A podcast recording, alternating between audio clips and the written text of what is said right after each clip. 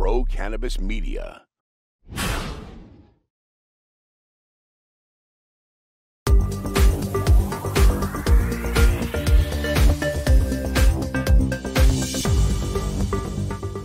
Hi, everyone. Welcome to another very special edition of In the Weeds with Jimmy Young, a weekly podcast featured here on Pro Cannabis Media. Actually, it's an interview that we do on video, and then we strip the audio file and turn it into a podcast because basically I don't want to do twice as much work, to be perfectly honest with you. And I love getting guests like the next one I have because he's an attorney for Vicente Sederberg, which is recognized as one of the top cannabis law firms in the country. They've written a bunch of state laws, uh, state questions, ballot questions. And Charlie Alovisetti is a author and an attorney, and he wrote the book on the cannabis business. Charlie Alovisetti, thank you so much for joining me on In the Weeds today. Thanks, thanks for having me. Tell me, why did you decide to write this book? And by the way, considering it's only uh, 187 pages long, it's a very readable uh, challenge to get through it all. So uh, again, good job on the book. But why did you want to write this book? Uh, yeah, so I mean, I thought um, cannabis being a pretty new area of law, I thought it'd be helpful to have sort of a, a good primer on kind of the high level issues that the questions we get all the time. I think, you know, I just thought it'd be more efficient, um, both for you know training our junior associates uh, and also making available for people that are sort of uh, you know, getting into the industry, you know, it's kind of a quick way to get up to speed on the laws. I, I thought it'd be helpful for people. Um, and then, you know, maybe for, you know, family, you know, relatives who ask me about cannabis, I could say, you know, like, hey, you know, read the book and I can answer any questions you have. But I mean, it'd be, it'd be good, like grounding. On... So when they ask you about cannabis and media, you say, well, that's chapter uh, 23, exactly. right? Or whatever it exactly. is, right? Exactly. Well, uh, terrific. And I, I love the fact that it says understanding law, finance, and governance in America's newest industry. There are so many levels and regulations in this new industry. Whenever anybody asks me, and I'm sure this has happened to you, hey, Charlie, you got any good ideas on investment for me? What should I, where should I put my money in the cannabis space? And I always tell them the same thing invest in a law firm because the law firm's going to be just fine on either side of the issue as they unfold because first the laws have to be written then they have to be challenged and then you've got precedents. Am i accurate charlie? I mean yeah it's i think i, I don't you know i suppose it's possible but i think it'd probably be unlikely that we end up with a simple regulatory framework in, in the us around cannabis just just based on the way it's unfolded. I mean it's really only gotten more complex right. as things have gone along. And our law schools starting to uh, offer either adjunct instructor uh, courses uh, on cannabis, as far as you know? Yeah, there's there's a bunch of courses out there on cannabis law. Um, you know, we, we were working. We had, you know, it wasn't really an endowed chair, but our law firm had sort of a position uh, at, at DU, Denver University, briefly. Um, yep. The professor's still there. I don't think they they got rid of the position. I don't because it was an endowed chair. But yeah, there's there's there's courses now throughout the country at different different uh, law schools on on cannabis law, um, and you know you know one or two at at a bunch of different schools. And and would you would you say that the law community has embraced cannabis more than the medical community, which still has some issues because it's a federal Schedule One substance? Yeah, I mean, I would say that the VAT, you know, most law, lawyers, most law firms have embraced the industry at this point. I think there's, you know, everyone works, you know, because with cannabis, there's international cannabis transactions that are not in violation of federal law. So that, that tends to be the only dividing line at this point is that some people won't publicly get involved with the US industry, but they have no problem working on, say, Canadian transactions or European transactions, because those are not uh, in violation of federal law. But yeah, you, you, know, these days it's like you throw a rock and you hit 15 cannabis lawyers. you know, it's different. Like I guess I, I got into the the the, the, uh, the, the game five six years ago, and back then I think people were a little bit um, more afraid of it. But nowadays, you know, people are sort of rushing in. And of course, I think the biggest question always seems to come down to the fact that it still remains a Schedule One uh, controlled substance, according to Tricky Dick's Controlled Substances Act of 1973, which has now been, you know, really debunked at this point. And at some point, something's going to give. Um, the the challenge in this particular case, I think, is the fact that you've got a plant that can be under the Department of Agriculture if it's qualified as hemp less than 0.3% THC, or uh, cannabis as a drug because that's the one that's been on the Schedule One um, do not do no medicinal value list uh, since 1973, and and I think we all recognize that that was really driven more by uh, systematic racism than anything else, as I like to throw out there on a somewhat regular basis, because people are always looking for examples of it. And I say, just point to the plant and look at the laws and look at who made those laws. Just saying. That's yeah, a- I w- yeah, I would say as another part on that is like the you know, uh, botanical medicine doesn't really fit into the regulation of the medical system in the U.S., which is really you know if you look you know for instance there there are THC containing drugs that are fully federally legal, right? There, there's Marinol, which is synthetic THC, mm-hmm. um, which got approved in the early 80s, um, which cancer patients don't really like right um, because you know they you know because it's purely synthetic thc it doesn't have any of the terpenes in there um, people find it they, they don't enjoy how disassociative it is um, but yeah you know that's an example of all right we're we're comfortable with this you know this psychoactive compound provided it's synthetic and it's not botanical so uh, yeah, that, that's one of the big problems here. Is it, it, the system's not really designed for plant medicine. Right. P- provided that uh, the big farm is funding that whole thing, and it's the other one is Epidiolex. Uh, yeah, uh, that, that's out there too.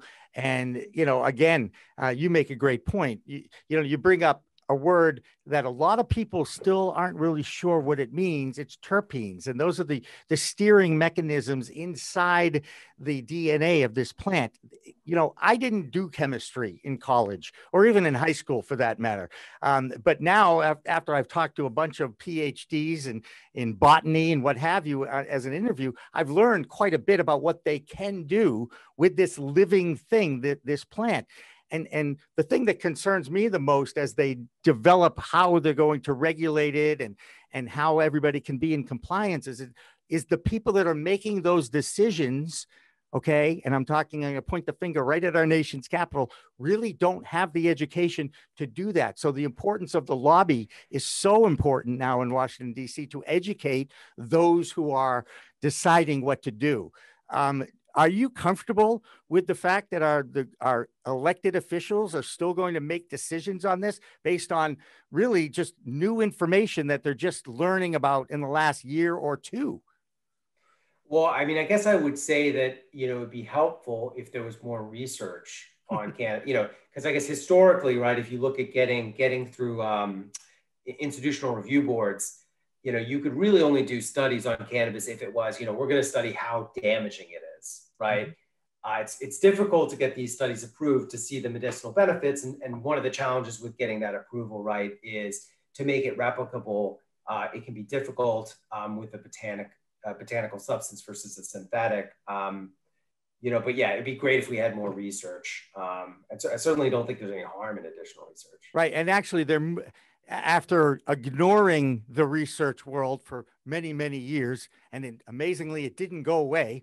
Uh, they're now starting to ease up on some of those restrictions and offering uh, state grown cannabis research as opposed to only the crap that the University of Mississippi puts out there. Right, right. I mean, I would just add that, you know, of course, this is like obviously bigger than just the United States. You know, the research is going to happen, uh, it just may not be in the US. right exactly right. And and it look, Israel, uh, Raphael Mechoulam was the guy who started and founded the THC and CBD and named those chemicals in the 60s and and figured out that it had something to do with this internal uh, system that all mammals have called the endocannabinoid system. So, uh, needless to say, international research has been respected now. Um, it took 30 years or so, 40 yeah. years for it to happen, but you know, at least now he's getting the respect he deserves. Um, I, there wasn't a question in there. That was strictly a statement. you understand that's how. One of the biggest issues that we're seeing in some of these states, like New York, New Jersey, uh, and others, is the right uh, to grow it at home, the right to grow medicine at home, because we both know it's expensive to buy cannabis, even legally with a medical card. Now, the good thing about having a medical card in some states, like Massachusetts, it's not taxed at the same level as adult use uh, cannabis at the recreational level. So there is an advantage to having a medical card in some of these communities. That being said, if I was suffering from cancer and I needed to grow it in my backyard in order to actually give me the amount of cannabis in my system to have an impact, I'm not sure I could afford buying it at the dispensary, but growing it would put a lot of responsibility on me. But obviously, I'd be willing to try and do it the right way. The right to grow at home uh, in some states is approved, in, in others it's not. What have you found that as that issue uh, evolves and the importance of it as you fight state to state?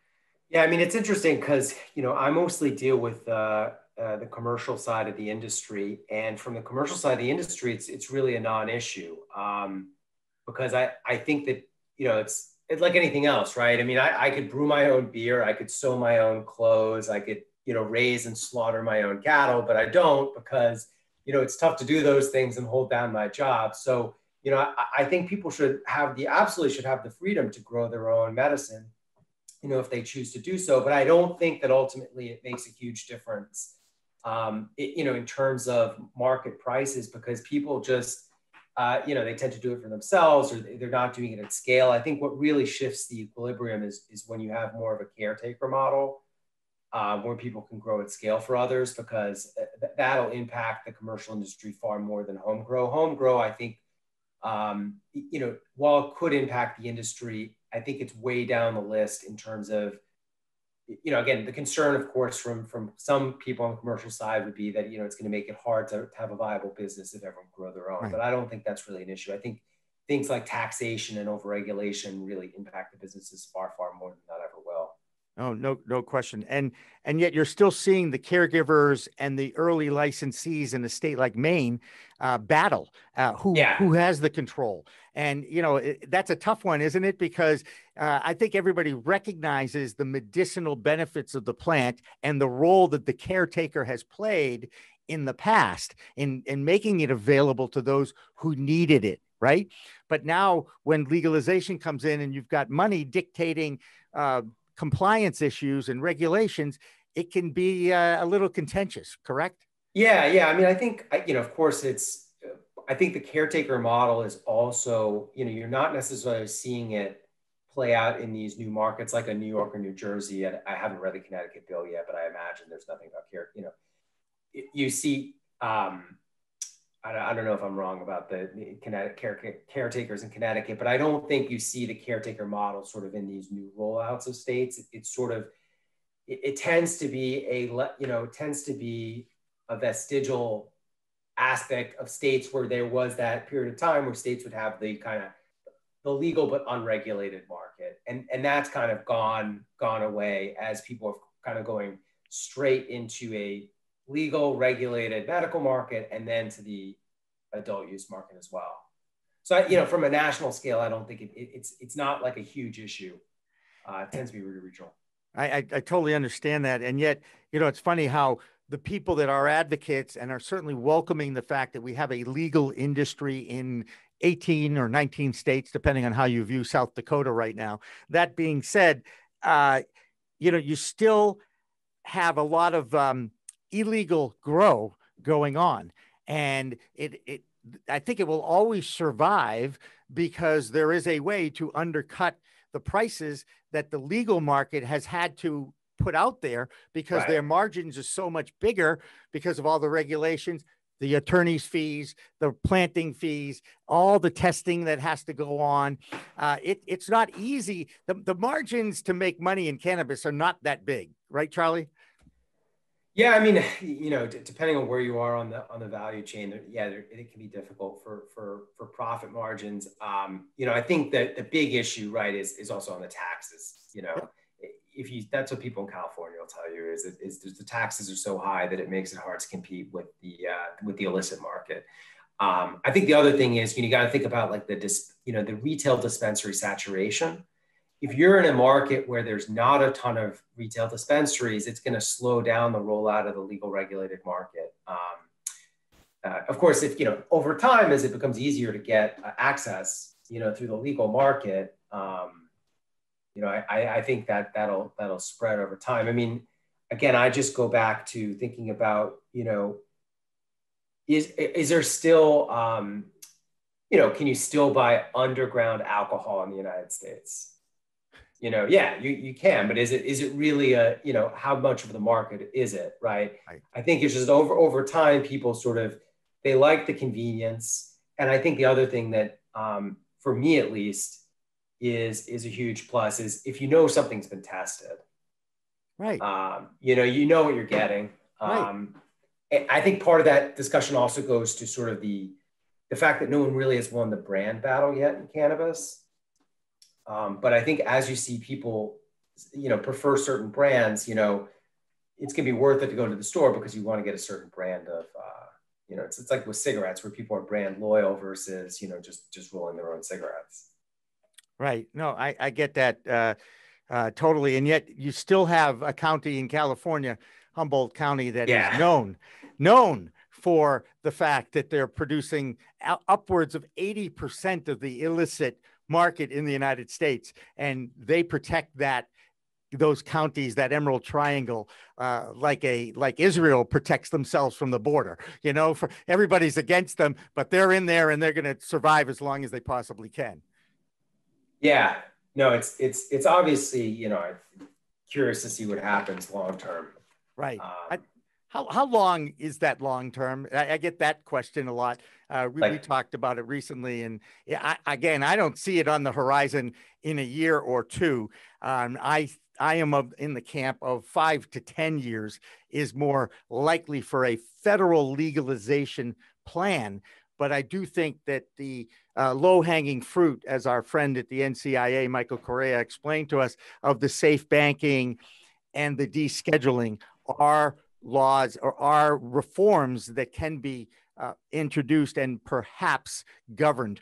However, I'm not very confident with the current environment in Washington, D.C. right now about getting them to agree on anything except that slavery ending in 1865 was a good thing. They actually agreed to that after 200 years. You know, and I'm trying to think, is that positive? But that was what happened last week, right? Yeah, I was going to say, yeah. So, I mean, it's sort of like, well, I think what, you know, you can say with some level of certainty is you can look at the current breakdown in DC. And I, I don't think right now they're going to pass legalization so maybe we see what happens post midterms. I mean, I would say three to five years is my guess, but I'd be hopeful. Yeah, you could see something on like a safe banking pass or maybe an expansion of, um, you know, that what, you know, I guess uh, um, the, you know, the, the, whatever the, the current term is, I'm blanking on. Um, yeah, I guess we call it. Well, I was gonna say the Joyce, the Joyce Amendment okay. on the expa- expansion of the prohibition of DOJ spending, spending funds to go after state legal businesses to right. both adult use and medical as opposed to just medical. Um, I think it was called McClintock Polis the last time they tried to get on the adult use side. And then, you know, the idea of maybe the, there could be a new memo at the DOJ, you know, the kind of things you can do without having to pass something to the Senate. Because I think that you're going to need to see, um, you know, something tacked onto a piece of legislation that's already moving through the Senate so right. if nothing's moving through the Senate, it's going to be tough to. They can't even agree on the time of day. Yeah. Okay. That's the sad thing. And they're supposed to be representing the people. And I don't, the people are divided. Let's, I, I'm not naive enough to know. I understand that. But we have to do something about creating uh, the center again and I and I haven't seen a lot of movement towards that in all. They really dig their heels in, and that really bothers me. Let's get off politics, shall we? Yeah. Let's talk, let's talk about advertising in cannabis, shall yeah. we? Because I did find that in your book, and I found that interesting. And as someone who has built a, a little media company on the East Coast, who's trying to uh, connect the more mature markets in the West with the East through conversation and talk, um, sponsorship, though, and informational uh, messaging uh, is where we are trying to explain to the industry that you still have control over it. I believe that because the consumer is in charge now of their own use of media and gets to pick where they get it from, when they get it, and even how they get it, whether they watch it, listen to it, read it on a on a uh, document or it, on on on their smartphone. The consumer is in charge now of what they want to learn about and they search for it. And that SEO is the magic button for all companies who are looking to do marketing in the cannabis space. But again, if I'm a dispensary, I can't buy radio time, I can't put a TV commercial on. I can um, share information with those who have opted into my database as a customer or someone who's interested in learning. But reaching the public with messaging that is pro cannabis is a challenge in this industry, isn't it, Charlie? Yeah, no, it's it's tough. I mean, you're cut off from a number of sources. I mean, I think there, there are two big buckets, right? There's sort of some company, you know, the, the private company, right? Which is, you know, I talk a little bit about when you're talking about Facebook or Instagram or, you know, getting on one of these app stores, right? They're going to have their own policies, right? Which you're going to have to deal with. And the second one is, you know, I guess second one we'll call the legal buckets, right? Which is their federal restrictions, right. um, which you don't necessarily always need to worry about because frankly, you're already violating federal law.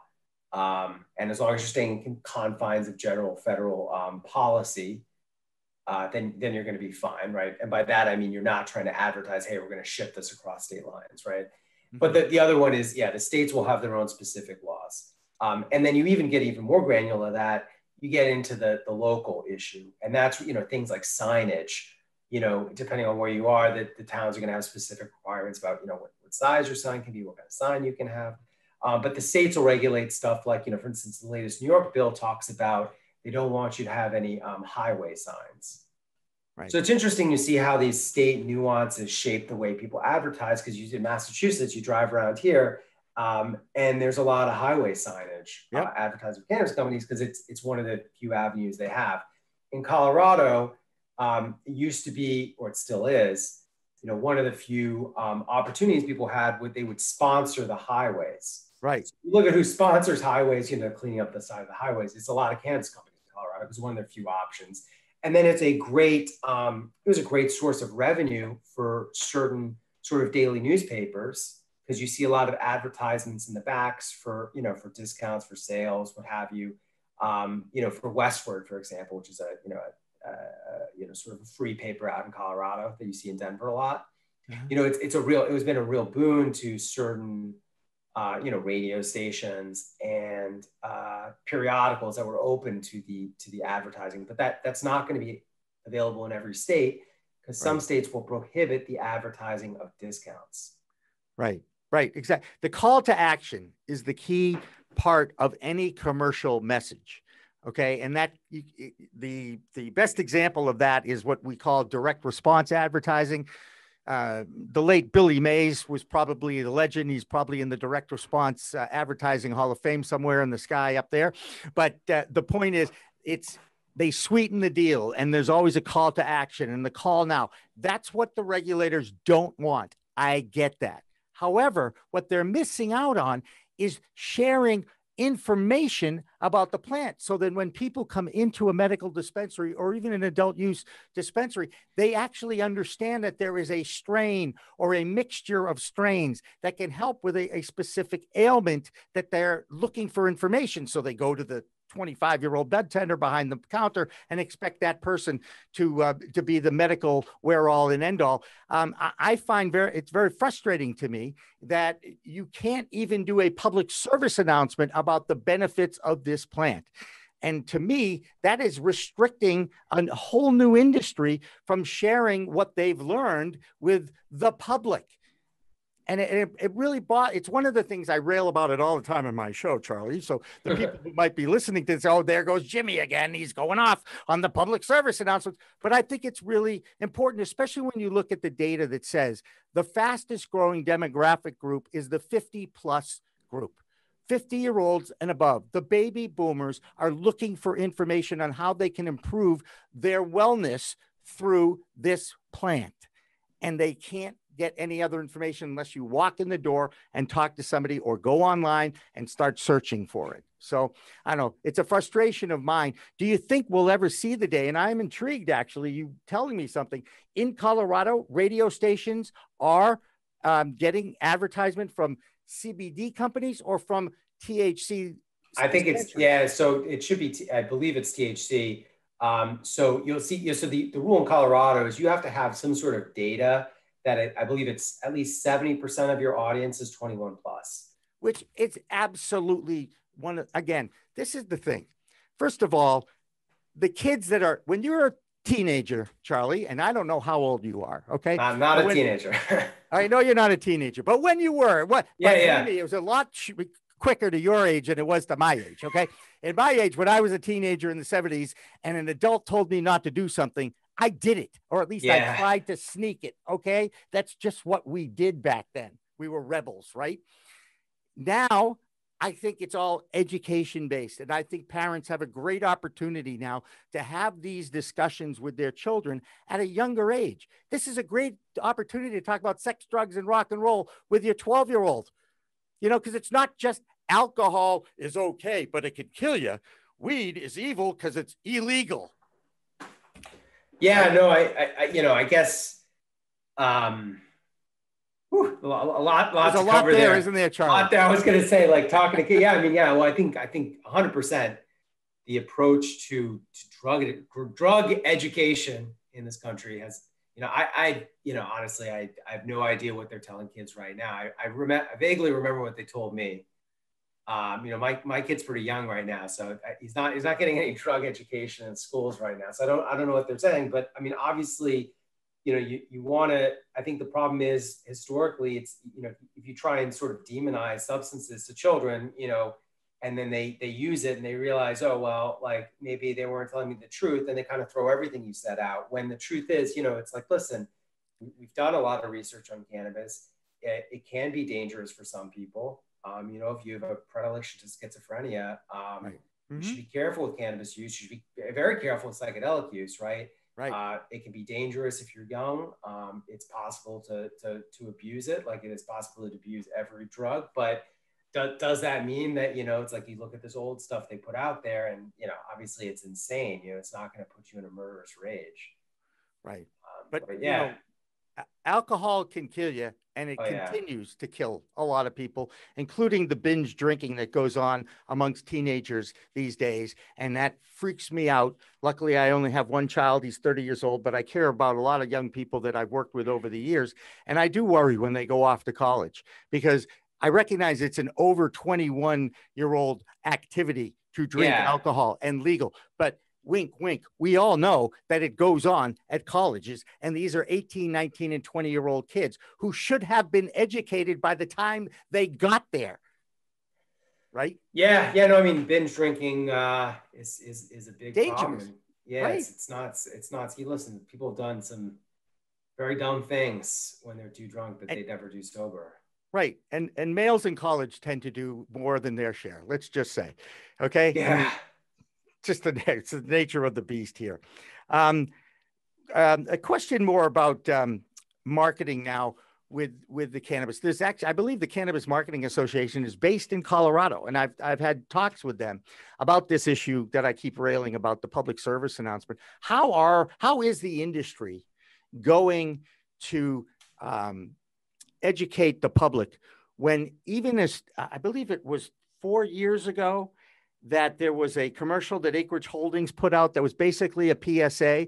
It was the stories of three um, people who were ill, dying, and were they saved their lives through cannabis. And of course, CBS did not allow them to air it on the Super Bowl, but it aired in in some territories um, around the United States of America. When, how quickly can we move to at least accept education and history of this plant in the public eye. This this is where I don't I don't see a balance. The media I saw on the national news um, this week a study that came out, a 25 year study about marijuana and suicide, and they immediately made that connection that people who use marijuana uh, think about suicide, and that was a that was the conclusion of the report. Well. A lot of people do. It's not just they drank coffee too, and they drank alcohol too but they single out that. They're for for 80 years they've been looking for the reasons to not accept this plant. That's why you see all those studies by the substance abuse community funding all the research. Are we ever going to see a change to this? Well, I mean, I, I, think if you look and I, you know, I don't know the numbers off the top of my head, but if you look at sort of national polling about who's in favor of legalization, I mean, it's it's changed so much over the past, you know, 10, 20 years, right? Yep. And I, you know, it's like I guess one of the I'm not too worried about that. Maybe I'm maybe I'm you know maybe I'm uh, too optimistic on this, but uh, you know, if you just it's a generational thing, right? The, the younger generation is so in favor of legalization. I just don't see any way that this doesn't sort of advance. It's in my mind, it's like sort of the the the the war for I, I'm trying to think of the right word, you know, like moral superiority, or you know, the sort of the the debate about cannabis in my mind is over, um, and cannabis won. It's yep. really more of a question of how is it actually getting implemented, and then the problem is that like there's this, you know, we talked about earlier with the Senate. There's just a disconnect between what average Americans want and what what actually occurs you know, in DC? Because it, it, it, seems pretty much like a bipartisan issue to me at this point. Right. Term limits would be helpful. Uh, personally, that's how I look at the political. We need to do better job of turning over our representatives because I think they've lost touch with what the people really want. I really do. Even though I'm hearing, you know, one side of the fence a lot in Massachusetts, we hear one side of the fence a lot about the acceptance of it but it's the other side of the fence that has to look at those facts, the science and the research now that debunks just about every myth and stereotype that's out there, right? Yeah, I mean, I think I think a big part of it is too. It's just if you look at, you know, it's it's it's there's a generational issue. You know, what's what's the average age in the Senate? Um, and then you know, it's, older it's, than me. Okay, that's old. and then it's just uh, you know, in terms of and less less so now, but um, with the Democrats being in charge. But um, you know, it can be it can, it can take it just takes a few handful of people at the Senate level to really grind stuff to a halt, given the difficulty of passing legislation to the Senate. Should we name some of them? Because I can name a quite that handful right now. Okay, I'd you know right off the top of my head, but uh, let's not go there. Hey, uh, Charlie, the cannabis business is the book. How do people find your book, and how how can they learn about some of these things so they can talk as eloquently as you did about it? Well, so I would say this. You know, if, if you work in cannabis, if someone you love works in cannabis, if you're thinking about investing in cannabis, and you know you, you want to get into the nitty gritty of you know what's an excise tax? Can I go to jail for investing in a cannabis company? You know, where can I site my cannabis? You know, these are the kind of questions we get all the time. This will give you the basics. Uh, just you can just go cannabis business into you know it's Amazon. It's available for Routledge, who's the publisher. Um, you can also go on Bookshop. A bunch of independent bookstores sell it now too. If you want to support a small bookstore, um, you can just Google my name as well. it'll come up. A L O V I S E T T I. And it was published this year. Did you have any problem finding a publisher for this? No, I, I had a, a, couple couple offers actually to publish it, um, but I learned something about. I learned a lot about the publishing industry this year. Um, yeah, you know, it's it's tough tough business. Um, it is a um, tough. I have a friend who self published six six books, and uh, he's a local uh, TV sportscaster in Boston. He's a great he's a great writer, um, and and you you too have lived up to that. Uh, very. Uh, easy to understand. You simplify the process. That to me is the most important um, so that anybody can pick this up and learn uh, quite a bit about uh, uh, banking and the challenges to that. And uh, I, I, do recommend it, and I and I do uh, really appreciate you taking the time from your Vicente Sederberg life out there in Colorado to to join us today. Thanks, thanks, and I appreciate you having me on. No problem at all. And and um, we know now we can go to you uh, as as a resource on a few things, and I'll I'll be following up after this show. I appreciate that too. Okay, great. That's Charlie Alovisetti. He's an attorney and the writer of The Cannabis Business. He wrote it along with his cohort, Cassia Furman. You can find it on Amazon and you can learn about this amazing plant that is shaking up the world right now. And that's why we always leave our recordings and our shows with the same kind of saying remember, it's a whole new world of weed out there. Use it responsibly. Thanks for watching. Thanks for listening. I'm Jimmy Young from Pro Cannabis Media. We'll catch you next time.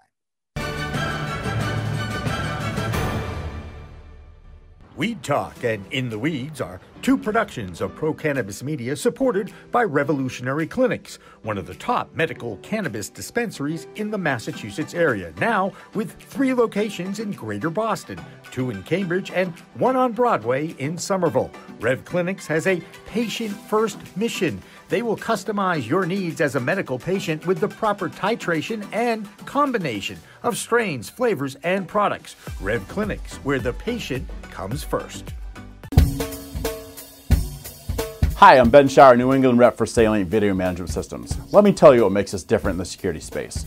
We're your trusted advisors for all your security needs. I know how complicated the regulations are in cannabis, and working with Salient Systems will be the polar opposite of that. I give free consultations and will walk you through every step of the process so that you can get what you need at the price you can afford. We're robust, we're simple and scalable. We're Salient Systems, your solutions to all your security needs. Please contact me at the information below, and I'm looking forward to being your trusted advisor.